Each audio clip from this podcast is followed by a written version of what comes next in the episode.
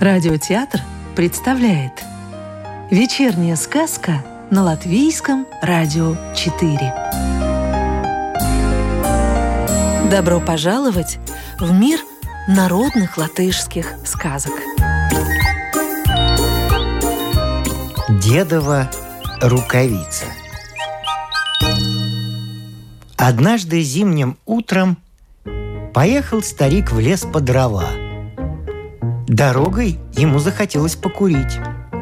Разыскал он за пазухой трубку, вытащил кисет с табаком, достал кремень и принялся высекать огонь.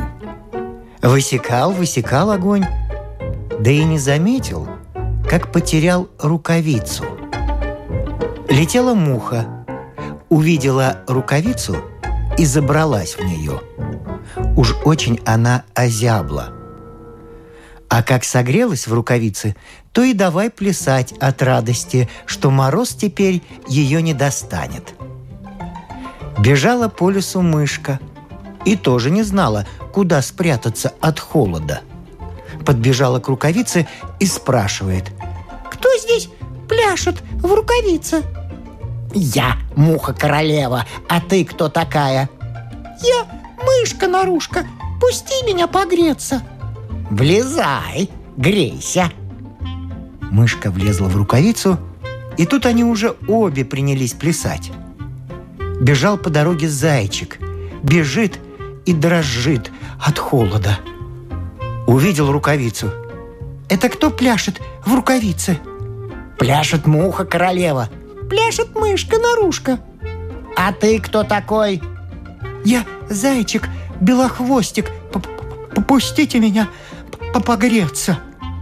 Ладно, влезай. Грейся. Зайчик влез в рукавицу, и вот они уже пляшут все трое. Бежал по лесу волк. Бежит, не знает, где схорониться от мороза. Увидел рукавицу. «Эй, кто там пляшет в, в, в рукавице?» «Пляшет муха-королева». «Мышка-нарушка». «Зайчик, белохвостик, а, а, а ты кто такой? Я волк остроух. Пуп-пуп, пустите погреться. Ладно, влезай, горейся. Волк влез в рукавицу, и теперь уже пляшут все четверо. Шел по лесу медведь. Искал, где бы ему от мороза спрятаться. Увидел рукавицу – «Кто пляшет в рукавице?» – заревел он. «Пляшет муха королева, мышка-нарушка, зайчик-белохвостик». «Волк остроух, а ты кто такой?» «А я медведь, большой космач. Впустите погреться!» «Ладно, влезай!» «Грейся!» Медведь влез в рукавицу – и тут они уже все пятеро в пляс спустились. Вдруг, откуда ни возьмись, петух идет и кричит во все горло. Кукареку! Кукареку! Кукарики! Кукарики! А им-то в рукавице послышалось «Бегу, бегу, беги, беги!» Они и кинулись вон из рукавицы, да так, что всю рукавицу в клочья разнесли. И разбежались кто куда. Муха под навес, мышка в подпол, зайчик в овес, волк в кусты, медведь в лес. А старичок так и остался с одной единственной рукавицей – но уж эту рукавицу он бережет, глаз с нее не спускает. Ведь рукавица-то его вся сказками набита. И если он ее потеряет, так что же тогда в зимние вечера будет рассказывать? Мальчик с пальчик.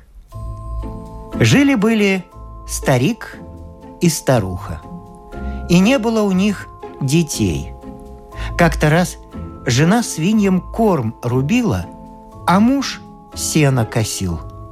Ударила жена сечкой по ноге и палец себе отрубила. Завернула она палец в трепицу и положила за корыто. Надо мужу завтрак нести, а нога болит. Шагнуть не может. «Был бы у меня сынок!» Ох, вздохнула женщина.